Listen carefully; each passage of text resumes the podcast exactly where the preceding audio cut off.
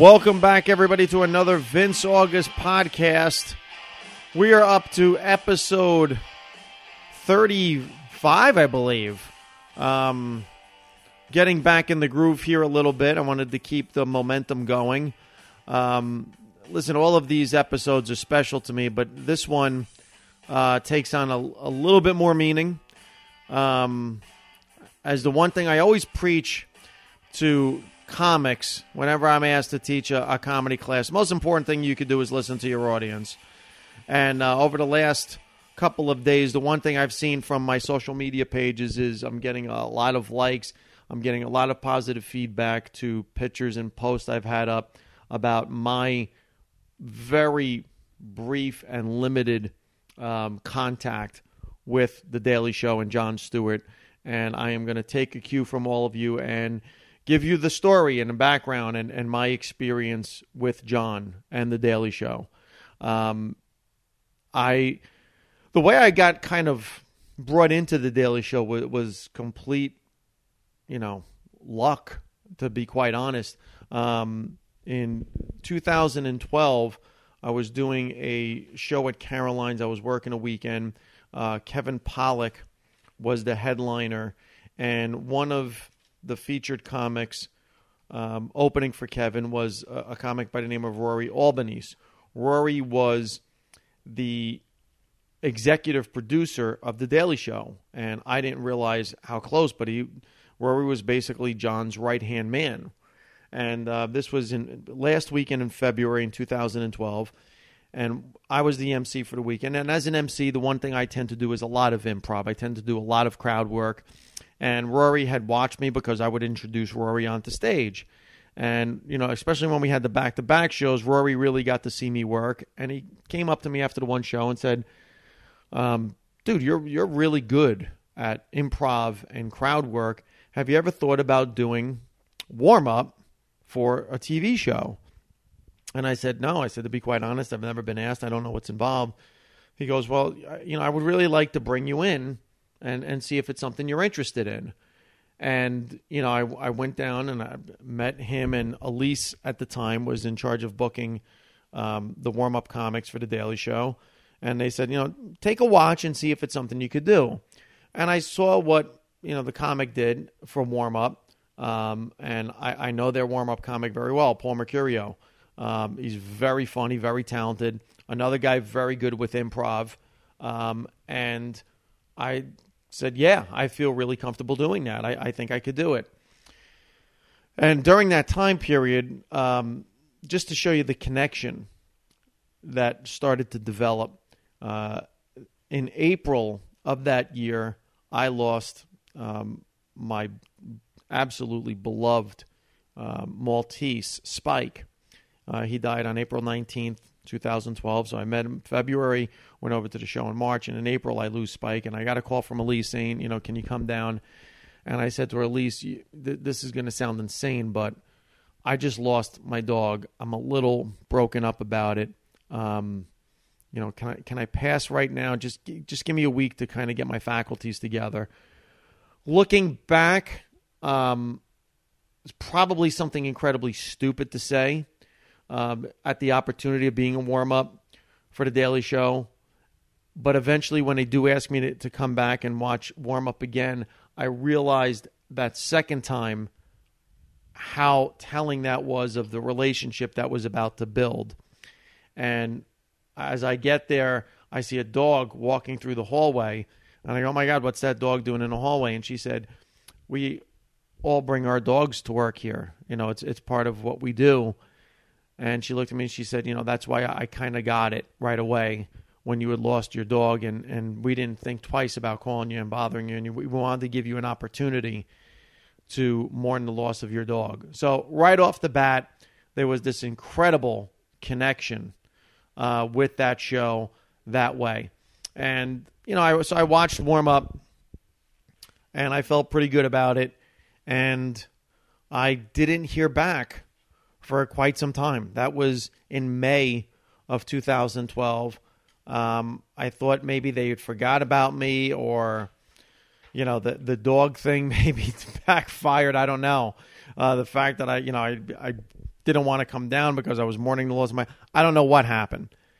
Uh, then finally, I get a call in November uh, of that same year, and Elise says, "We're ready to bring you in to do warm up." And I said, "Oh my God, yes, I would love to. It would be amazing. Uh, thank you." And uh, the the exact date was November eighth, two thousand and twelve, and the show starts taping usually around five forty five. They want warm up there five thirty. Every now and then five fifteen. I live in Jersey. I have to commute in. Um, I got there. I think it was about a quarter to five. I was so nervous about being caught in traffic and being late, screwing something up. I'm like, you know what? I'm going to leave super early. Worst case scenario, I'll walk around the neighborhood, kill time, then walk into the studio. Um, but I got there super early.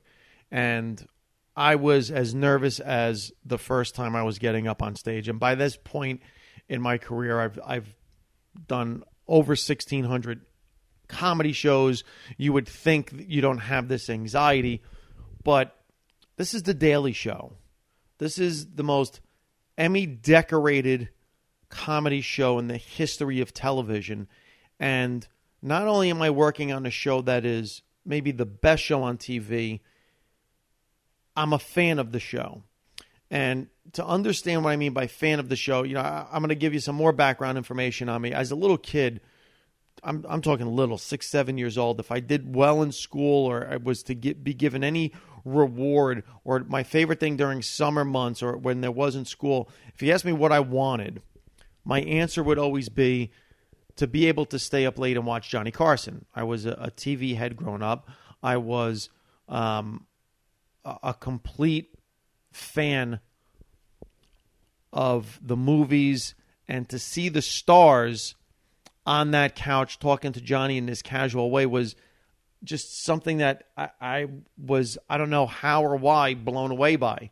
Um, some people even called me a, an old soul to that extent, and you know whatever. I, I just love Johnny Carson.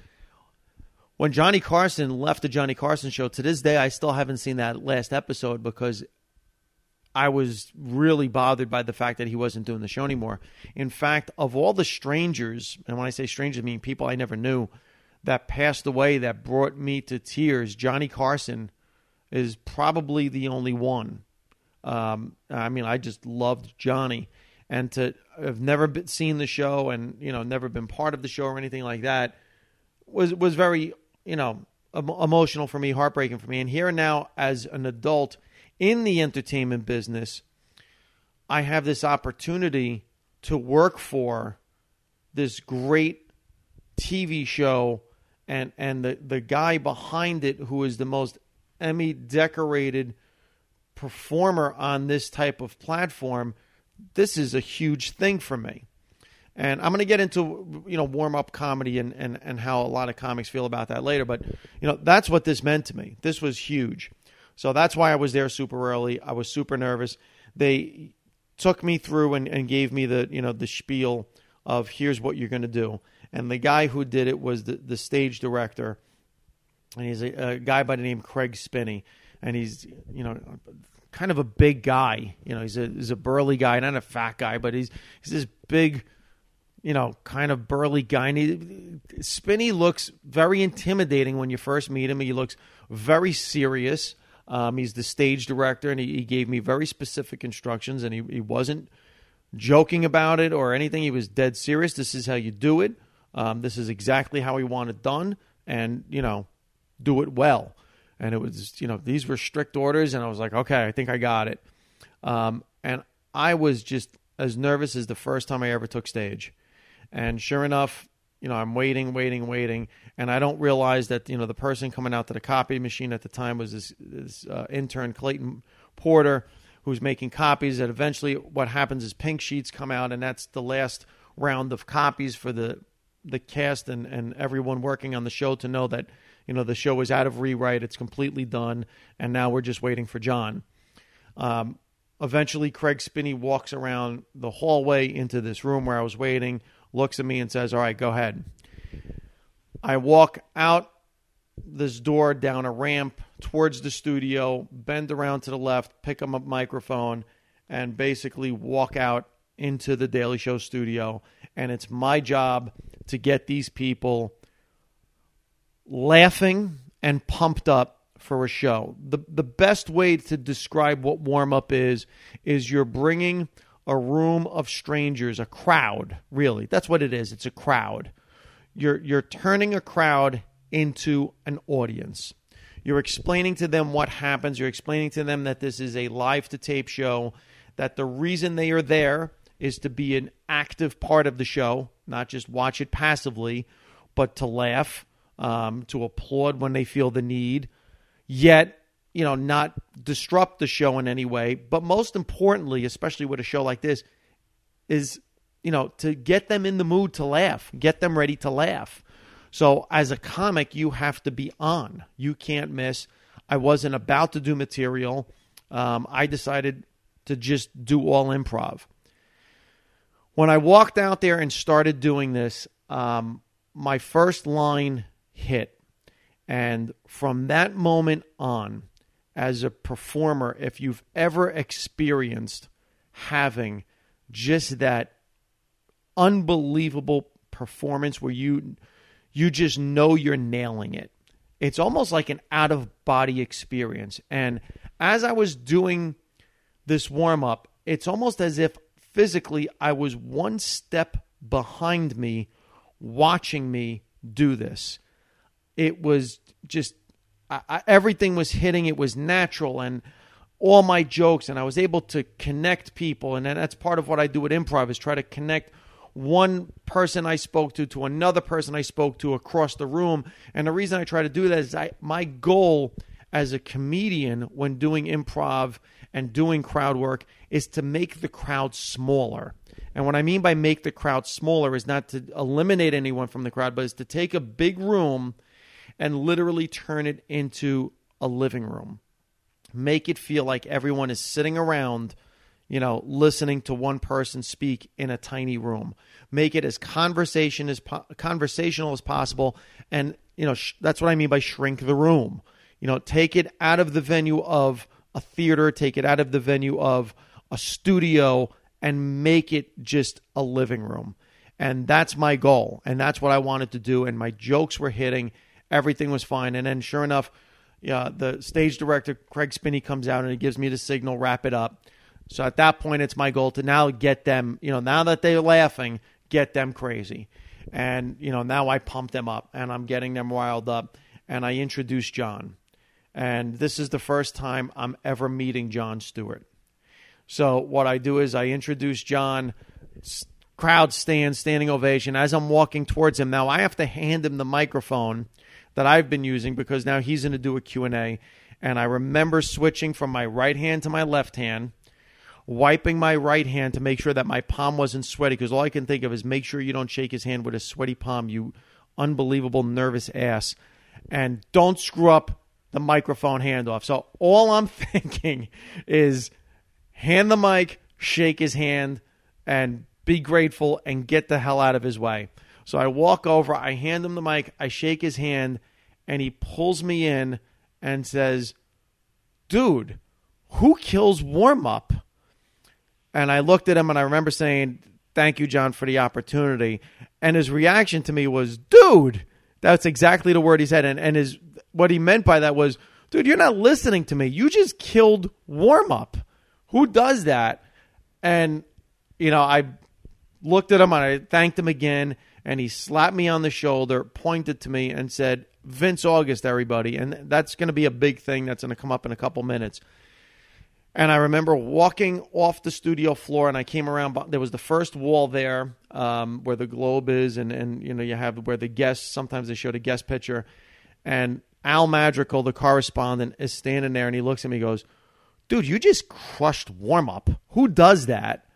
And I looked at him. I went, "Oh my god!" I went, "Thank you, Al." He goes, "That that, that was incredible." Walk around the wall, and here's Rory Albanese, the guy who brought me into all of this, standing there.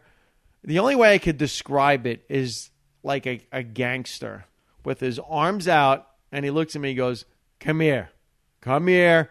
And I come in, and he literally gave me a hug, looked at me, and said, I have been talking so much crap about you today about how you're going to kill this, how good you are, how you were going to nail it.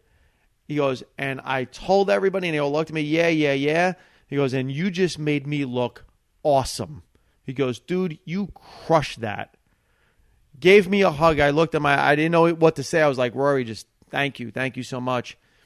I walked up the hall and I was just about floating. Um, again, the the person in charge of booking at the time, uh, she's since elevated very much higher into the company.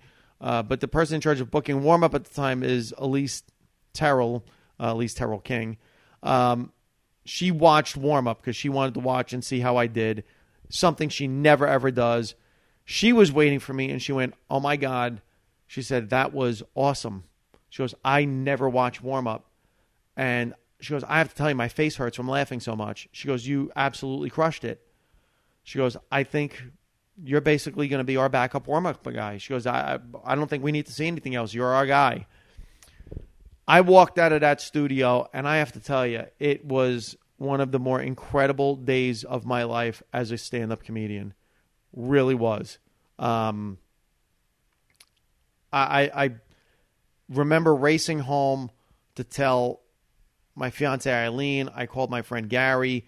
I, I, was I wanted to bust, and it's very rare that I tell people I kill, um, but I nailed that one.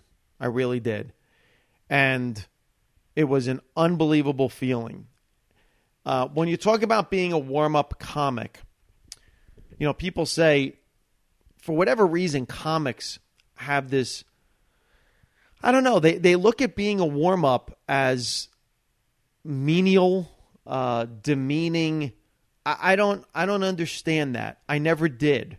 Um, I don't understand why comics crap on the position of a warm up comic. In fact, Adam Carolla did a movie, I think it was called Road Hard, where he was asked to be a warm up comic, and it was because of somebody he came up with, and he thought it to be demeaning, or he thought it was to be, you know, under beneath him as a comic. And I have to tell you, I have the complete opposite take on this. To me, the notion of being able to go in and warm up an audience for the most successful television show in the history of television. One, two, to have an involvement with the most successful show in the history of television on any level is absolutely an honor. I think it's flattering. It's incredible to be associated with that type of product. Let's forget about the people that I'm going to get into in a minute and how special they are. But just to be involved with that kind of product, why, why would anybody crap on that? I have no idea. Um, I understand why Paul has been doing it for so long. One, he's good at it. Two, why, why wouldn't you want to be? Forget about the pay, forget about everything else. It's unbelievable in terms of an opportunity to learn from the best. And ultimately, my goal, I don't know about every other comic, is to get into television is to have my own show, and this is a chance for me to learn. Now, mind you, I'm not there from day one, from minute one during the course of the day. I'm there in the very tail end of the day, but you can kind of see the machine operating and learn from it. So to me, this was a tremendous learning experience. So I don't know why anybody would crap on it. Um, I, I was honored to be there, flattered, blown away. Um, and by the end of that year, I had warmed up the Daily Show um, I believe maybe five times. Um, 2013 rolls around, and this is the year that my Supreme Court case is being heard uh, in the New Jersey Supreme Court with my whole judge entertainment conflict. So here I am, I'm about to lose my judge position, as everyone that's in the know is telling me.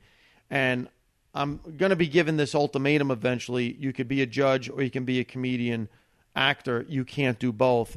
And what comes and falls into my lap but this opportunity to warm up the Daily Show. So that helped me make my decision with regards to staying in entertainment a lot. I mean, the, being part of that show to me was the clincher that I was going to give up the robe. Um, if if there was ever a doubt, my involvement with the Daily Show removed that doubt. 2013, I started doing a lot more warm up. In fact, because I had done at that point about nine or ten warm ups, um, it had gotten around. I was getting pretty good at this. Um, I warmed up the Colbert Report um, a couple times in the month of February. And then what had happened was, I guess Paul was busy doing some work. They had asked me, you know, are you available to do warm up for like the next three or four weeks? And I was like, are you kidding me? And I said, no. They go, it, it's yours for the next couple weeks as long as you want it. And it was, it couldn't be better timing um, financially, um, in terms of needing the money. It was right on the mark. I needed the money. In terms of getting up in front of an audience and working on a regular and consistent basis. It was getting me up. You know, now I was doing 10 spots a week, including warm up for the daily show. So now I'm, I'm, I'm getting sharper again.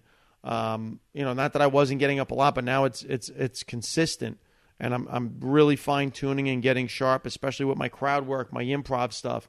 Um, in terms of my confidence, you know, working and being part of that but something else happened. You know, because I was showing up so early for the show, what I would do is I would go into this one waiting area and basically try to be a wallflower, stay the hell out of everybody's way, but I would watch and I would listen and learn. And what I started to find out was what Jon had done at the Daily Show was surround himself with incredibly smart people, um, incredibly funny people, hard workers. But what he had created there was such a family friendly environment. Again, people bringing their dogs to work, the relationships between these people. It it was truly a family, and you know he was the prime example of that because it started with him and trickled on down. And anybody, and I, I all I did was hand him the mic and stay the hell away from him, and and just try to stay out of his way. Even then, he would walk into that waiting area and say, "Hey Vince, how you doing?" This is the star of the show. This is the, one of the most popular people on television asking me how I'm doing. And you saw that, and it just permeated the building and everybody said hello to one another. Everybody made sure that here's this warm up guy who's here part time, shows up and is here for you know way longer than he should be because he's he's got OCD and he doesn't want to be late. And I'm trying to stay out of everyone's way, and they're pulling me in to make me feel welcome. That's what was going on. Um, in February of 2013, I get the decision that from the Supreme. I, am sorry, the Supreme Court hears my case. I don't get the decision. Supreme Court hears my case, and sure enough, the story goes uh, national news. I'm in Trenton in the Supreme Court for the hearing. My only concern that day is get me the hell out of Trenton, get me back to New Jersey, um, northern New Jersey, where I can get changed so I can get to the Daily Show and warm up the show. And I, I raced home, I got changed, and I wanted to get to the studio. It was slowly becoming my happy place. By this point, I was up to having warmed up the show about 20 times um, over the course of three months. I was kind of getting in a groove, still nervous as all hell, but I was I was it, I just loved it. I it, now it, this was this was my favorite place to be. It was my happy place, and I was learning and listening and watching and just becoming a sponge. And there I was on this day that you know the Supreme Court arg- oral argument and everything else and I go there, and people start walking in and saying to me, "Dude, you're a judge. Why did you ever say anything?" And I'm like, well, "I didn't really think to bring it up." And you know, I, I didn't see Jon, and I went out, I warmed up the crowd, and I walked over, introduced him, walked over. Here was the mic. We were going to do the handshake, and I hand him the mic. I shake his hand. He pulls me in, and he looks at me. He goes, "Well, thank you, Your Honor." With that pause, with that Jon Stewart look and that smile, and he looked at me. He's like, "Dude, you're a judge." and he took the mic from me, and I looked at him and I sh- shrugged my shoulders as if to say, "Yeah, I just never thought it was important to bring up." Um, but that is Jon Stewart. In the moment, here's a guy about to do his show. He's in rehearsals all day. You know, they're writing, they're rewriting, he's getting his staff together. But at that moment, it wasn't take the mic, get the warm up guy out of the way. It was, dude, you're a judge? Um, that's Jon. And and that's what he was.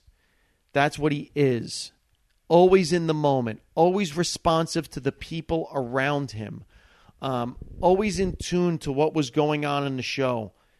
And and it, it was really incredible to have that moment with him. And sure enough, the you know, the next week I was there and he came in and came into that waiting area and again, this is the guy who's running the most popular show maybe on television, certainly one of the most notable shows on TV. And what does he do? He comes in to talk to me about the case and see how I'm doing. The the part-time warm-up guy who's there for an hour a day. He's worried about how I'm doing and what's going on with me. That's Jon Stewart. And the more I got to talking to people, the more I learned that Jon wasn't just the comedian on the show who was, you know, reading the jokes that people write, which I hear, you know, he's got this incredible staff writing jokes. Of course, he's funny. You have no concept of what's happening there, if that's what you think.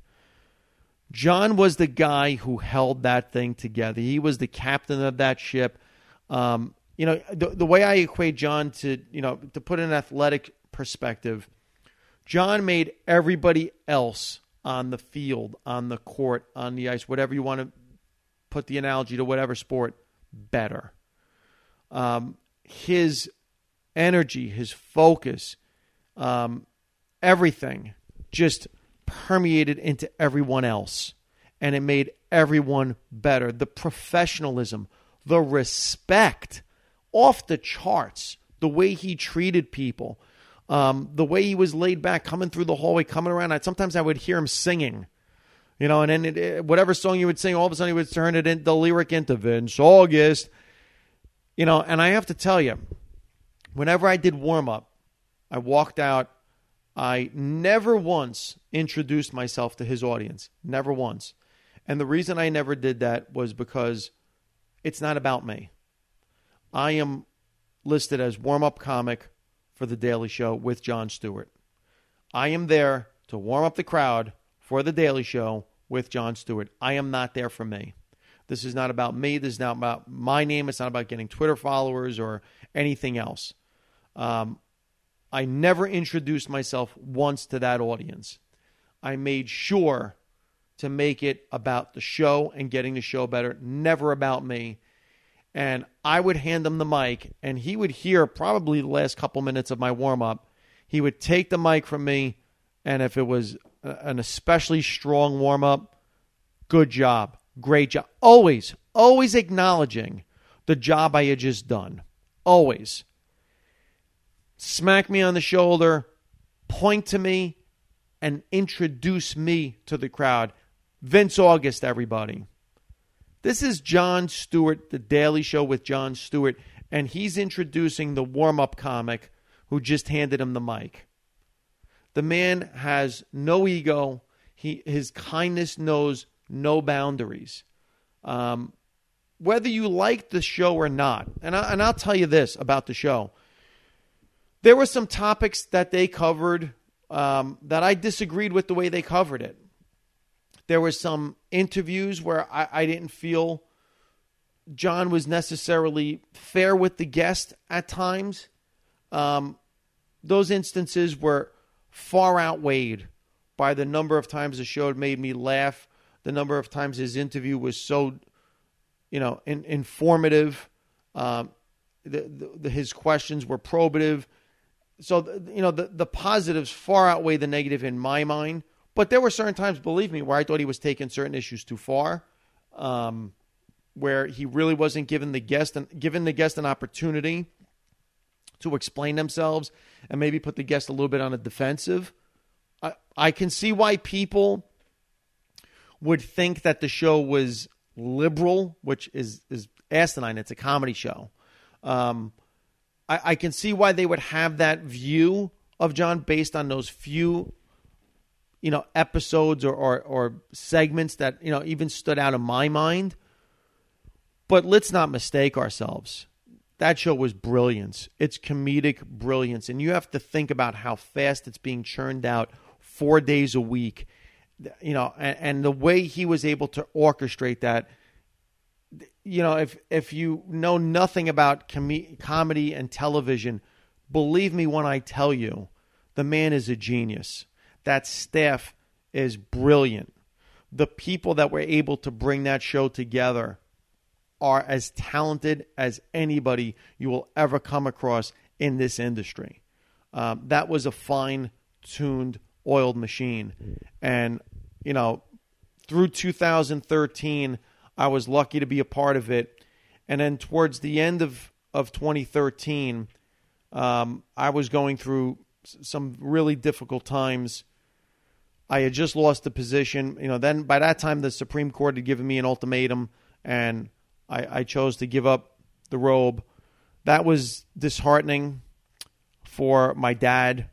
Um, he was very proud of me as his son, the judge. Uh, it was something that was difficult for him to deal with. Um, by this time, I had done warm up for the Daily Show about 30 times, coming up on, on almost 40, you know, occasions. Um, my dad was getting sick, and th- this was again my happy place. It was a place for me to go and, you know, kind of forget for that one hour um, it was such a huge part of of what I was doing. You know, the fiber and everything of who I was and what I was doing at that point. Um, my dad passed away in January of 2014, and again, who sends a basket to the funeral home? The Daily Show.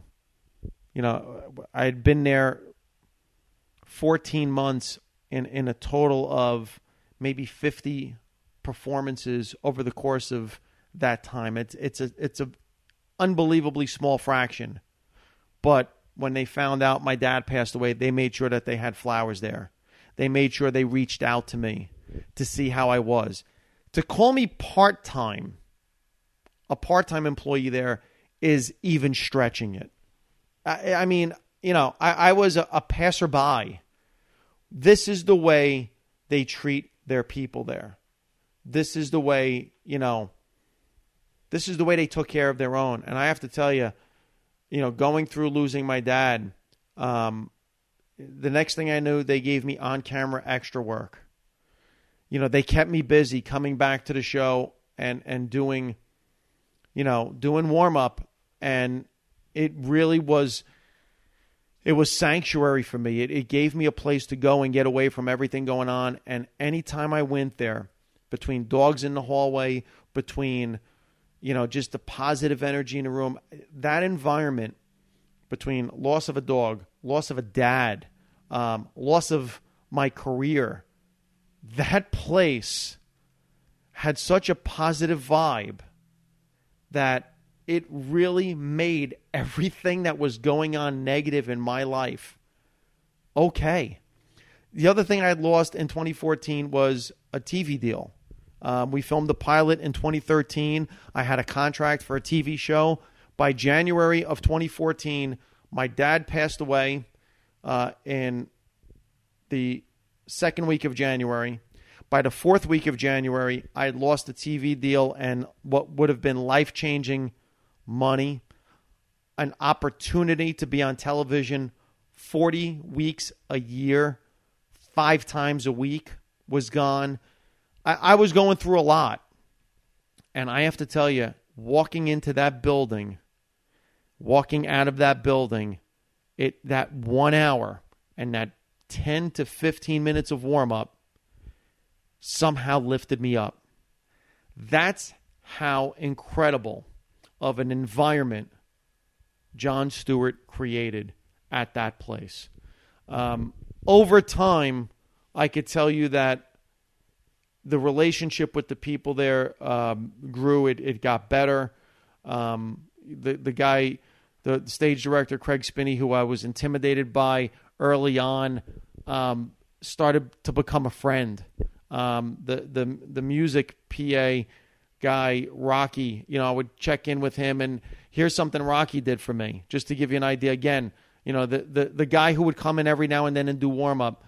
Here's Rocky in the booth saying, "Listen, you know, you you you really seem to get these people riled up. Um, you know, why don't we work on entry music for you?"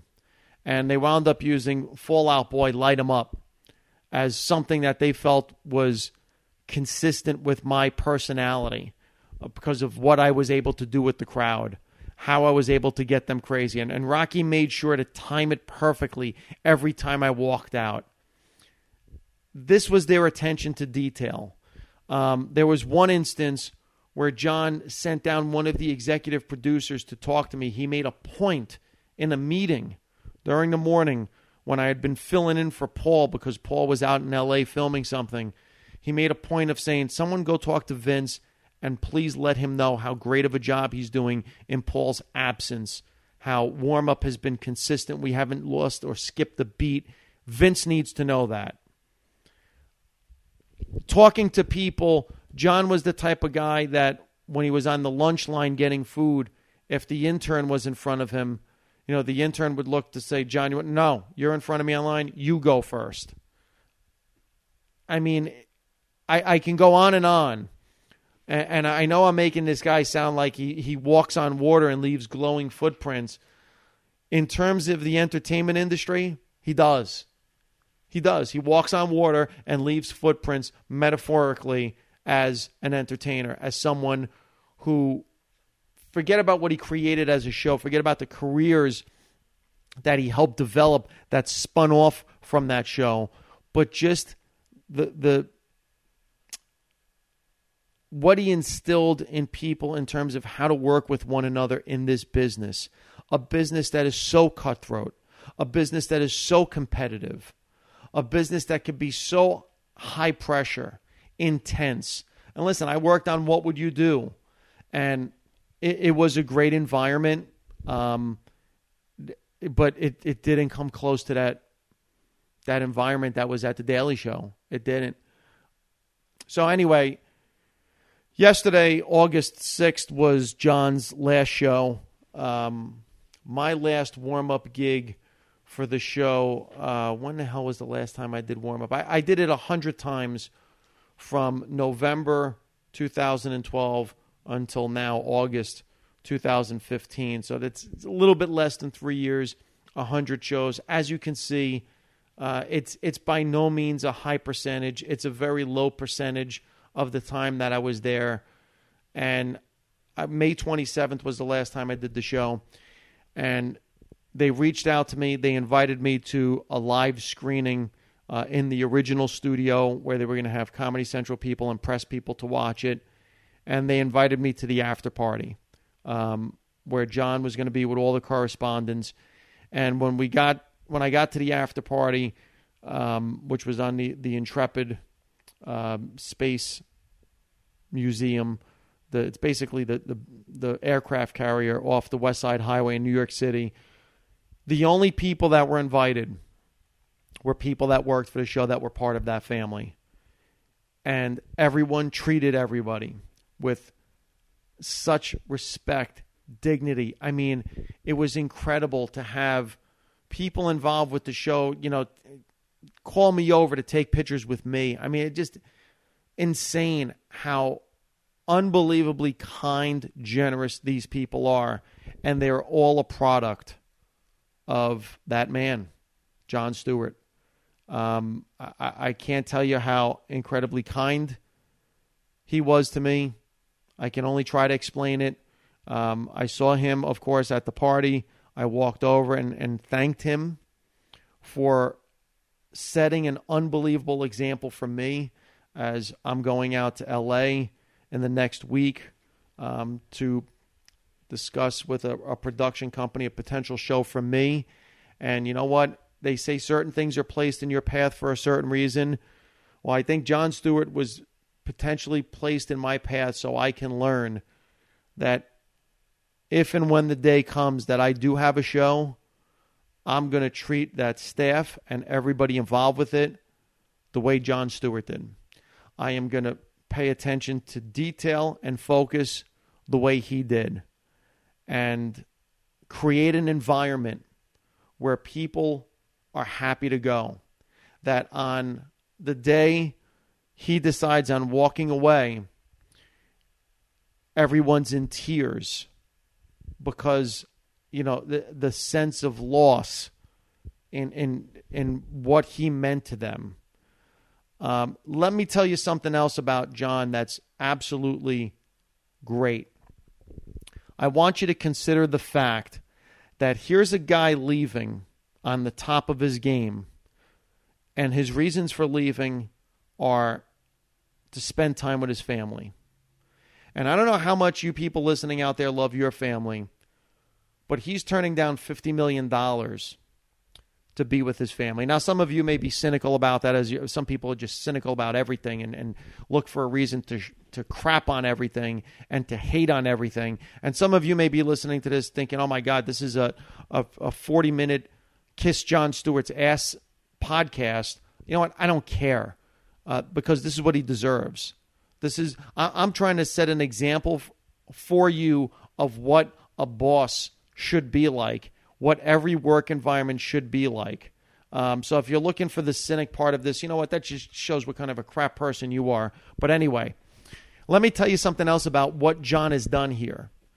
By going out at, at 52 years old on the top of his game with all kinds of ability, walking away from money, he is leaving a turnkey operation to the next potential star in the industry, Trevor Noah, who has, I mean, oh my God, what what a hurdle he has to, to jump in trying to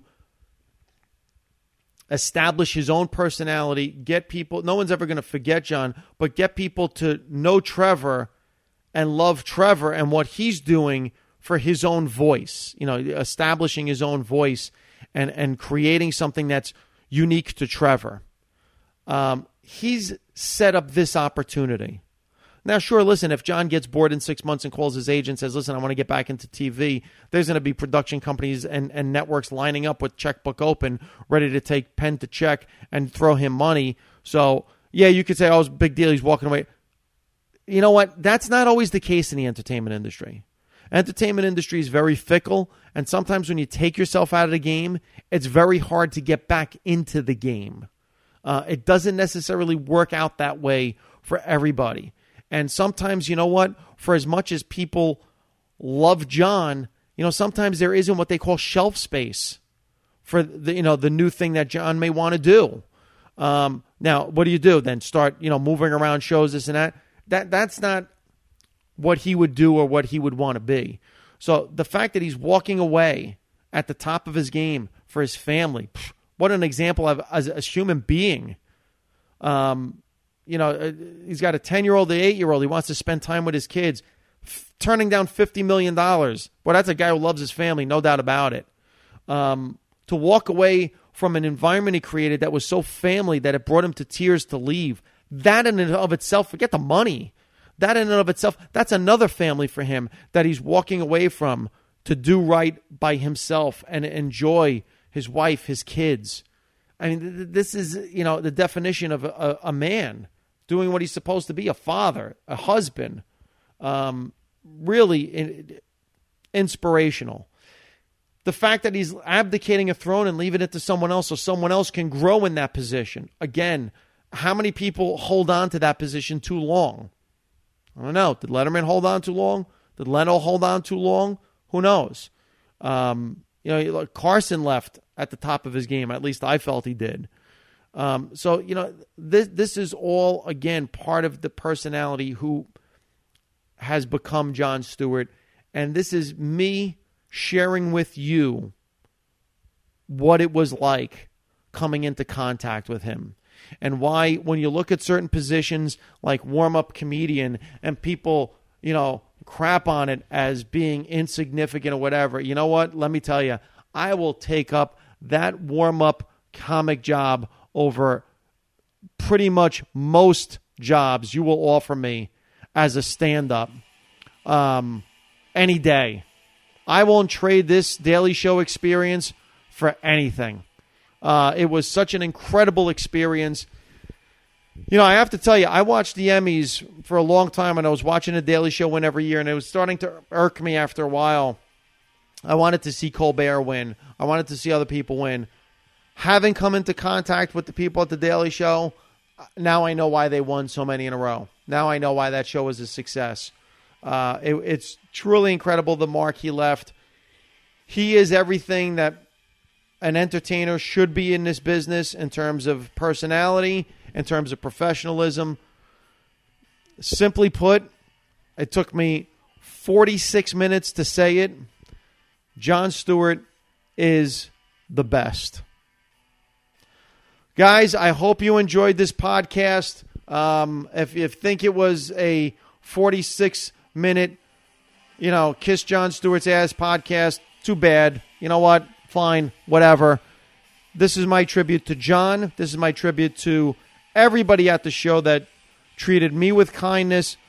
Craig, Spinney, um, Elise Terrell, Jesse Kanefsky.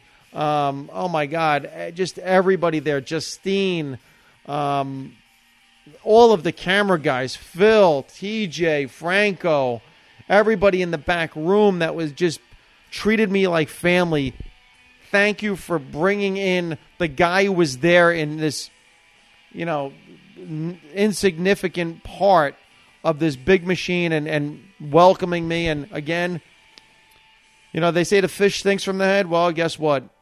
It's also what defines the fish when it's, you know, when it's the best. So, hope you guys enjoyed this little peek into what the Daily Show was for me and this tribute to Jon and the Daily Show. Um, next week, new podcast. Uh, then going to LA, and, and hopefully, um, who knows, some good things will come from that. Everybody, thanks for listening.